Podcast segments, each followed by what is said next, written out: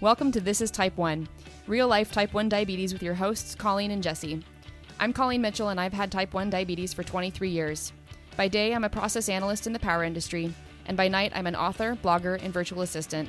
I'm passionate about type 1 diabetes education and showing others that this disease doesn't define me. I'm Jesse Tuggy, and I've had type 1 for seven years. I love hiking and painting, and I'm looking forward to working as an engineer after college.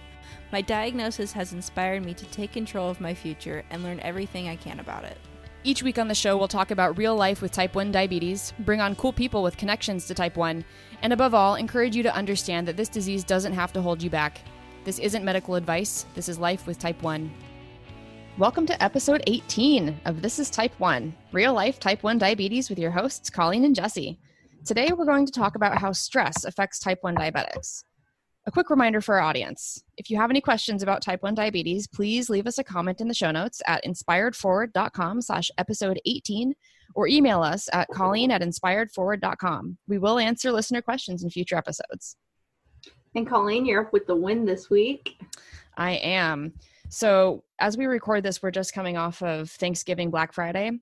And on Black Friday, my mom took us out to brunch. But the only food I had that day was some cheese and nuts in the morning and then like half of a really huge omelet at the restaurant. And my blood sugars were basically perfect the rest of the day. So that was really nice. I didn't even get hungry afterward. All right, you, Jesse, are up for a fail. So, Thanksgiving just happened for us, which is always crazy. And, you know, usually stupid small mistakes happen that time of the year. So, I didn't realize how much insulin I usually go through during the holiday season because I usually stay low carb and try to not eat that many carbs. But for Thanksgiving, I didn't really think about that. So when Thanksgiving hit and we were off to my grandma's house, I got a low reservoir warning. And I didn't bring anything because I was thinking, oh, I have enough. I had like 50, 60 units in the morning. And like by the time dinner rolled around, I was at 10 units. And then with corrections and for putting in for carbs and Thanksgiving dinner, by the time I was done, I had run out of insulin. So little to be known, I did not eat dessert that night. But thank God for my grandma because she got Reddi-wip for me ever since I could remember, even before diabetic. So I had this little cup of just like Reddi-wip, Cool Whip, and I ate with a spoon, and that was my dessert for Thanksgiving. And that's sugar free. Yes, it is. Side note, I made my mom double over in laughter by squirting Reddi-wip into my mouth straight from the can. She was convinced I wasn't going to do it, and then I did it, and she just died laughing. It was great. That sounds awesome. Okay, so I have the hack this week. Did you know that your Dexcom can send your blood sugar readings to your phone? The Dexcom G6 app lets you receive readings independently from your tandem pump or your Dexcom receiver, and it also lets you share your blood sugars with others. My husband is shared with my blood sugars, so he can always know how I'm doing, unless I don't have internet like on the airplane, or like if Dexcom had a major server outage, which they did the weekend after Thanksgiving and only recovered yesterday, I think. So that, that actually happened. Uh, but Dexcom lets you pair your transmitter with one medical device, which could be the t:slim pump or the Dexcom receiver, and one non medical device like your phone. And this especially was handy for me that one time I left my pump at home when we went to church and I had my phone with me so I could still see my blood sugars on my phone, even though my pump was miles away. And it made it so that I wasn't like flying blind with my blood sugars. Diving into this episode, there's good stress and there's bad stress. And in this episode, we're talking about bad stress. We're recording this episode in the middle of one of the most stressful times of the year, and it's even more so for me. I mentioned in last week's episode that there was actually a death in my immediate family. So, my dad actually passed away on November 7th. And if you want to know how I'm doing, I'm doing terrible. Thanks for asking. This is one of the most stressful things I've ever gone through in my life. And I want to share with everyone that grief is hard. And it's even harder when I have an extra step to take care of everything related to diabetes during grief, not to mention self care. You're doing great, by the way, with how you seem to be doing. You've always been a very strong person. I just want to say that. Thank you. It's it's really day by day, and I have no idea how each day is going to go. I mean, the day before the day before Thanksgiving was really bad, and you know, cried for like two hours straight. But nothing I can do about it. Life's life. Anyways, So, the time between Halloween and New Year's accounts for the higher percentage of stress related deaths from heart attacks and from strokes. I did not know that. Yeah. For type 1 diabetics, it's even more scary since stress affects blood sugars. Next week, we'll actually be talking about a specific type of stress that I recently experienced while working Black Friday and working retail for the first time. That was pretty interesting, but not fun. I can imagine. I have Yeah. never really liked like seeing all of the Black Friday stuff on the TV. It's like all of those crowds of people and there was actually a meme of a shopping cart with that ends in a point. So he's like, I got my Black Friday cart ready to go and just run into people with it. But it's really interesting that the holiday season accounts for a lot higher heart attacks and strokes. And it's a lot of it's because of all the stress with interacting with family. So a lot of families have really bad dynamics. And so they have to deal with a lot more stress because of that. And so stress levels are high, and then you get more heart attacks and more strokes. yeah, sounds about right. Mm-hmm. Moving on. What is stress, Colleen? So, what is stress really? According to the Cleveland Clinic, stress is the body's reaction to changes that require adjustment or response. As they say, the body reacts to these changes with physical, mental, and emotional responses. And Psychology Today also has a good description. And I quote We tend to see stress as anything that makes us feel pressured, harried, ill at ease. The stress of work, having too many things to do, seeing the bills pile up. All stressors, of course. But stress is even more ubiquitous, as much a part of life as the air we breathe. And in many cities, the air itself is a major stressor that the body must cope with. In scientific terms, a stressor is anything that requires us to burn energy in order to keep internal systems running smoothly. The cold temperature that trips a thermostat to turn on the heat is a paradigm example of stress. The furnace has to burn fuel to stay within its temperature range. Stress can be positive or negative, overt or hidden, physiological or psychological, internal or external, self imposed or forced upon us. So, we experience stress when we're driving, during school, at work, when exercising, dealing with trauma, and grieving. This, by no means, is an all inclusive list. And as Colleen has said before, there's good stress and there's bad stress. Bad stress is what causes long term health problems, both mental and physical. And it's the kind of stress that doctors always advise patients to reduce. Bad stress can come from mental strains, physical trauma, emotional overload, and dealing with these things for a long time. It's like a death by a thousand cuts. Bad stress can build up over time and manifest in stress related illnesses. For diabetics, it's important to manage stress because of our primary stress hormone, cortisol. Yep, cortisol. Cortisol is the stress response hormone. My endocrinologist has a great spiel on cortisol and how it affects the body, and specifically the blood sugar. But for now, we'll just say that cortisol is a master hormone. And when blood sugars are on the roller coaster of highs and lows, it throws cortisol levels off. That's why we all feel like trash when we go through those low high cycles. High cortisol increases blood sugar because it tells the liver to turn protein into glucose via gluconeogenesis. This is really helpful in fight or flight situations, but not when we're dealing with chronic or short term, non life threatening stress. For me, the easiest way to control diabetes triggered cortisol is to eat low carb and keep my blood sugars between 83 and 140 mgdl. Keeping it in a tight range is the best way to manage that emotion, even in other highly stressful situations like I am in right now. Well, let's talk about how to reduce stress. Life is on average 50% negative and 50% positive. That's just how it works out. It almost seems fake to give you tips for reducing stress because everyone has tips for reducing stress, and yet everyone is still stressed out all the time. The list we're going to talk about is adapted from WebMD's list of tips to reduce stress. And the first one is to keep a positive attitude. Sometimes this is a lot harder than it sounds, but I find it useful to practice adjusting my mindset whenever I recognize that I'm in a negative space. How you think about something is how you experience it. So if you're always negative about your blood sugars or other aspect of your diabetic life, you will experience it as negative. Next one is to accept that there are events you cannot control. And this one is really big. The only thing we can control is how we act and react. If the only thing I can control is me, that releases a lot of resistance to the idea that I should have been able to control any situation that I really can't. And this is important, especially when it comes to dealing with unexplained highs and lows. Live and let live. The next tip is to be assertive instead of aggressive.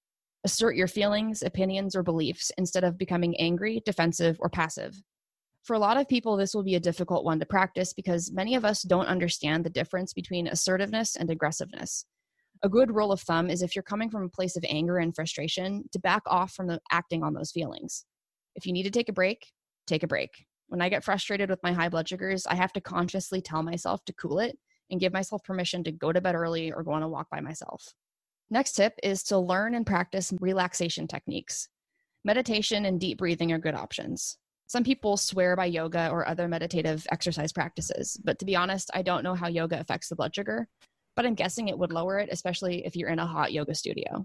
I can add to this yoga does affect blood sugars, it lowers them. So if you do feel like you are stressed, I do recommend doing yoga. Not only is it a safe place to let yourself relax and get in touch more with your body, but it also helps your blood sugars feel calmer because you're in a calming environment.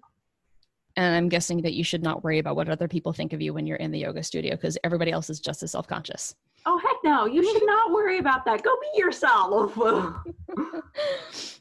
no, from my experiences with doing yoga in studios and other classes like that, where there's a bunch of group activities and like there's always going to be people who don't know what you're doing and everyone there is going to be super supportive of you and what you're going through good so talking about yoga nicely segues into the next tip which is to exercise regularly your body can fight stress better when it's fit and when you're out of shape your body is under stress from working overtime to perform so adding more stress on top of that can throw blood sugars even more off balance the next tip is to eat healthy well balanced meals on this podcast, we recommend low carb. However, remember that it's important to experiment with different food lifestyles to find what works best for you and your situation.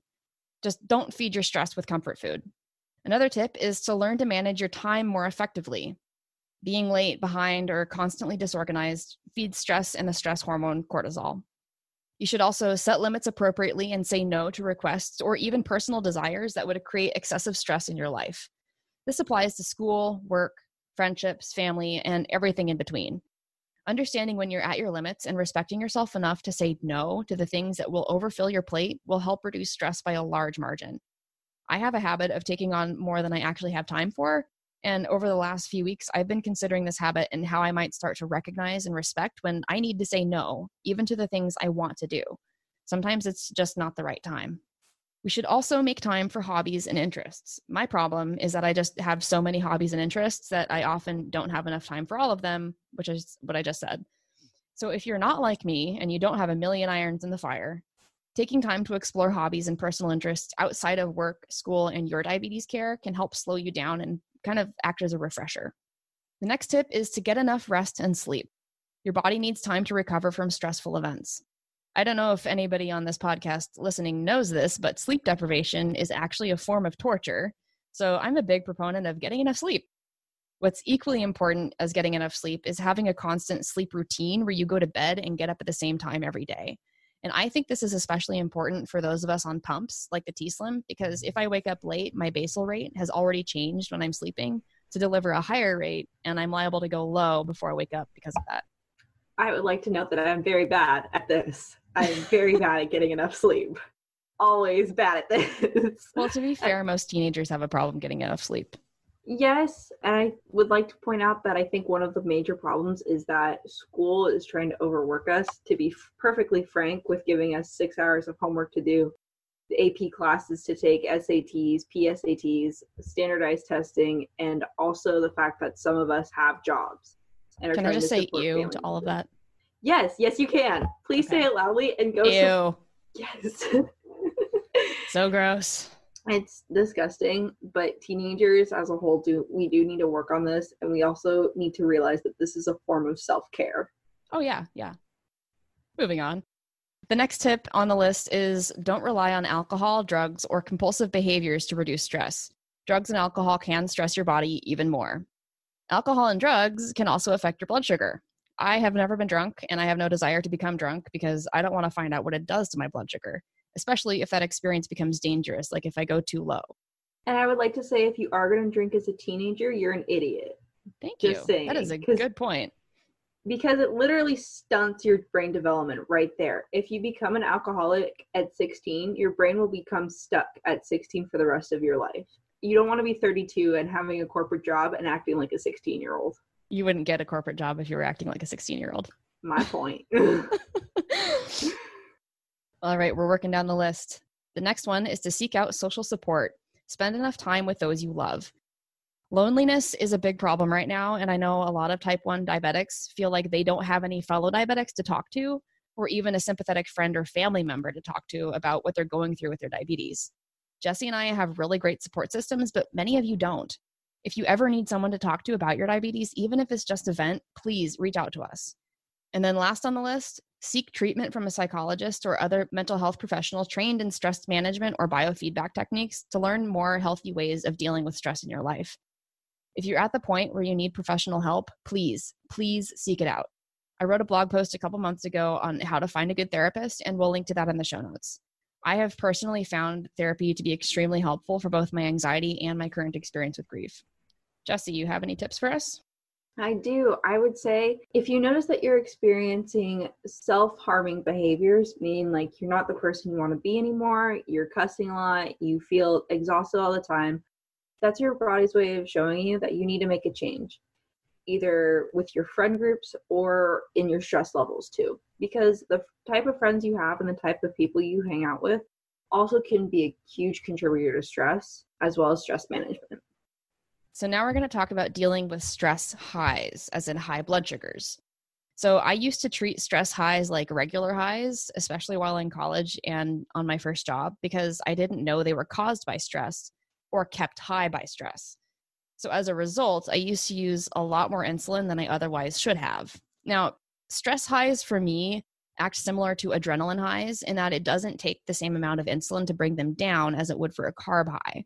And if you think about it, it kind of makes sense. I'm correcting for a hormonal response, not for a carb response. So, because there isn't that extra glucose for the insulin to shuttle into the cells, the high comes down faster and sometimes a lot more unexpectedly. So, it's important to realize when that's going to happen. And when you're dealing with stress highs, it's important to remember the type 1 diabetic bad habit of bolusing too much for your highs, whether from rage bolusing, which I do, or just giving too much insulin. Make sure you're not giving too much insulin to correct a hormonal high that will react much faster to the insulin than it would have if you've just eaten like a whole box of chocolate. And for me, I actually don't get stress highs, I get stress lows. So even when I'm taking tests or working or dealing with customers or friends or drama at school, my blood sugar will instinctively go low.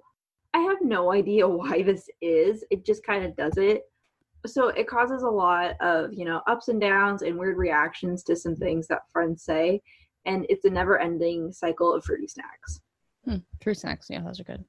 That might actually change when you get older. So for the longest time i used to think that adrenaline made me go low and i'm pretty sure that it did especially when i was younger but now that i've gotten older adrenaline makes me go high. So it might change as you get older yeah, adrenaline does make me go high. That's one of the things that I have noticed is like like the first time I went cliff jumping, it made me my blood sugar go up to like 300 afterward. So I know adrenaline is a trigger for high blood sugars for me, but like certain types of stress, like school stress and work stress, is a very large trigger for low blood sugars. That's interesting. When I was um, taking my SAT, going into high, uh, college. Uh, I think my blood sugar was like 300 the whole time. That was fun. And most of my stress responses now are for high. So especially when I'm gonna like about to give a speech, my blood sugar will just ride that high line. Or flying stress is another one we talked about in episode 11. Flying with type 1 diabetes, my blood sugar will always be high when I'm on the airplane. And part of that is stress, and part of it is Bernoulli's principle. So, next, we want to talk about what's worked for us for stress reduction and for me especially right now with this really unprecedented level of stress that i'm going through it was really important to have some strategies like right off the bat that i could fall right back onto. And fortunately i learned a lot of them earlier in the year so it, it was more of a you sink to the level of your training than you rise to your expectations. So the first one for me is remembering that god's in control and this one is a really big one for me. Surrendering all that stress and burden that i can't bear to god has actually eased a lot of stress related tension in my body I can't pray to have my dad back and expect God to deliver, but I can pray in thanks and, you know, just praise that my dad came to faith 17 years ago. So trust in God is a really big stress relief for me in all areas of my life.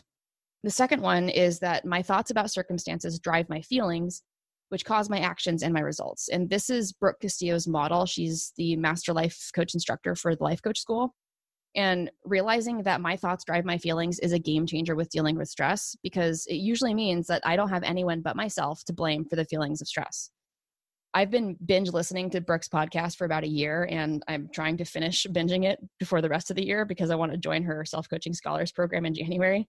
So, this concept is a lot easier for me to use as a regular tool than maybe most people who are just now learning about it or heard about it in the past but haven't had the time to practice it. The third thing on my list of things that has helped is deep breathing, and specifically a technique called 478 breathing. And we'll link to a blog post that I wrote about this type of breathing. But the basic idea is that it stimulates the vagus nerve, which lowers the heart rate and reduces stress levels. I learned this one from my endocrinologist. She's amazing. This type of breathing is what got me through anxiety attacks when I was going through a job loss like three years ago. My fourth tip for well, myself is writing. So I am a writer at heart. And writing, especially as a journalistic practice, both by longhand and on the computer, is really therapeutic for me and it greatly reduces stress levels because then I'm not keeping all of my thoughts in my head. They're on paper or on the page, and that makes them less vague and mysterious and easier to identify thought patterns that could be driving my feelings. Right now, I'm trying out a platform called 750 Words. It's just 750words.com. And that encourages you to write at least 750 words a day about anything you want or need to write about. And it's completely private. And then my last thing that's helped is sticking with my low carb lifestyle. It's it's so key for me by design, it's making it way easier to manage my blood sugars because I'm not changing my eating habits in the name of comfort food. Like bacon is my comfort food. if I stay low carb, then my blood sugars are normal and I'm not experiencing that extra stress on top of everything else. Well, I would first like to say that I have struggled with stress and anxiety my entire life. I haven't exactly gotten through everything, but uh, here are some tips that I have figured out that I am currently, you know, using to help deal with schoolwork and diabetic management. So, one of the first things I do when I feel stressed or overwhelmed or anxious is I always make a list of the things that I need to do, like homework, what I need to do at work, and what I need to do to manage my diabetes. One of those things is always including some time to relax, whether it's doing my nails and forcing myself to sit down and not move and just, you know, enjoy a Netflix show for an hour or two.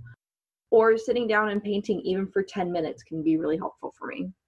I do have a cute little journal that I got at Fred Meyer's that I write everything in, like what's on my work schedule, what class period do I have my projects due in, why I don't feel right, and what ends up happening is I write in it every night, like five sentences about how I feel, why I feel it, and my events that happened that day. It's a way for me to relieve some tension and stress and get my feelings out of my system. So, another thing I do is I talk to either my parents or my brother literally every day because they're such a huge support for me. I literally talk to at least one person in my family every day, whether it's my brother who's half asleep and I'm driving into school, my mom when she's getting ready to go to bed and I can just rant to her about anything, or my dad when I get to work a few minutes early before I start my shift. They always know what to say to make me feel a little bit more calm and a little bit more happier in my life, and they always let me talk to them when I need to. Except for Charlie, he's a little he likes to butt his head in a little bit sometimes. And for those of you who don't know, Charlie's my brother. One of the last things I do is stay healthy. I can go running after school. I lift weights before school every single day because I decided to sign up for the random class that I needed a credit for. But in actuality, it really helps get a lot of stress and tension out of my body. And knowing that I'm starting out my day by doing something for myself and doing something healthy for myself really helps relieve a lot of stress knowing that I'm doing something for me, at least for 45 minutes out of the day. And these are just a couple of things that I've noticed that I constantly do that make me feel less stressed. I agree with a lot of the tips that you do. Some of those help me as well, like listing out literally everything, just doing a brain dump of stuff I need to do. It just helps so much to get it all out of my head.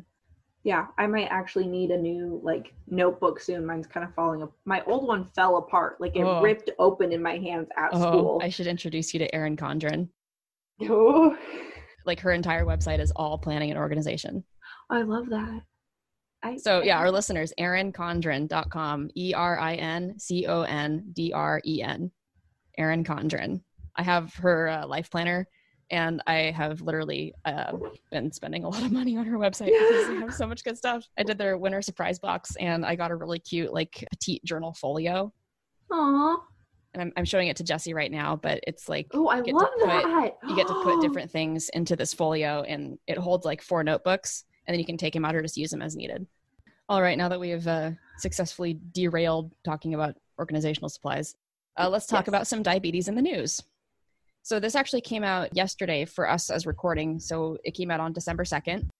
An unexpected viral behavior linked to type 1 diabetes in high risk children.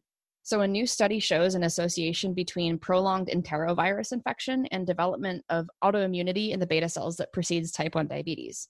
So I'm going to read the most important excerpt from the article. Quote, the investigators were surprised to find that a prolonged infection of more than 30 days rather than a short infection was associated with autoimmunity. This is important because enteroviruses are a very common type of virus, sometimes causing fever, sore throat, rash, or nausea. A lot of children get them, but not everybody that gets the virus will get type 1 diabetes. Only a small subset of children who get enterovirus will go on to develop beta cell autoimmunity. Those whose infection lasts a month or longer will be at a higher risk. A prolonged enterovirus infection might be an indicator that autoimmunity could develop. End quote. If you have diabetes and your kid has had an extended viral infection, check out Type 1 Diabetes TrialNet.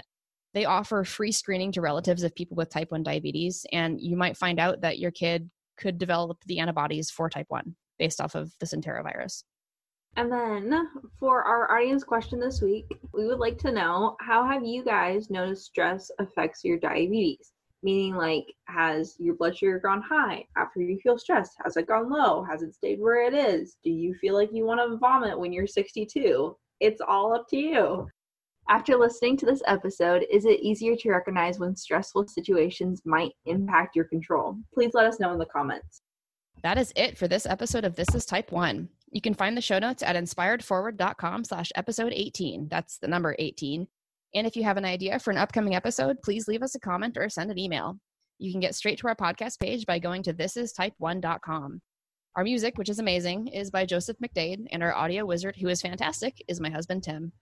I'm on all social media as at Inspired Forward, and our email is colleen at inspiredforward.com.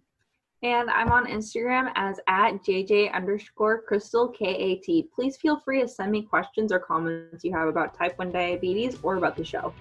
Thank you so much for listening. If you like this episode, please share it with your friends, family, and leave us a review on Apple Podcasts, since that really helps other people find us. And be sure to tune in next week when we talk about working retail as a type 1 diabetic. Remember, you control your diabetes, it doesn't control you.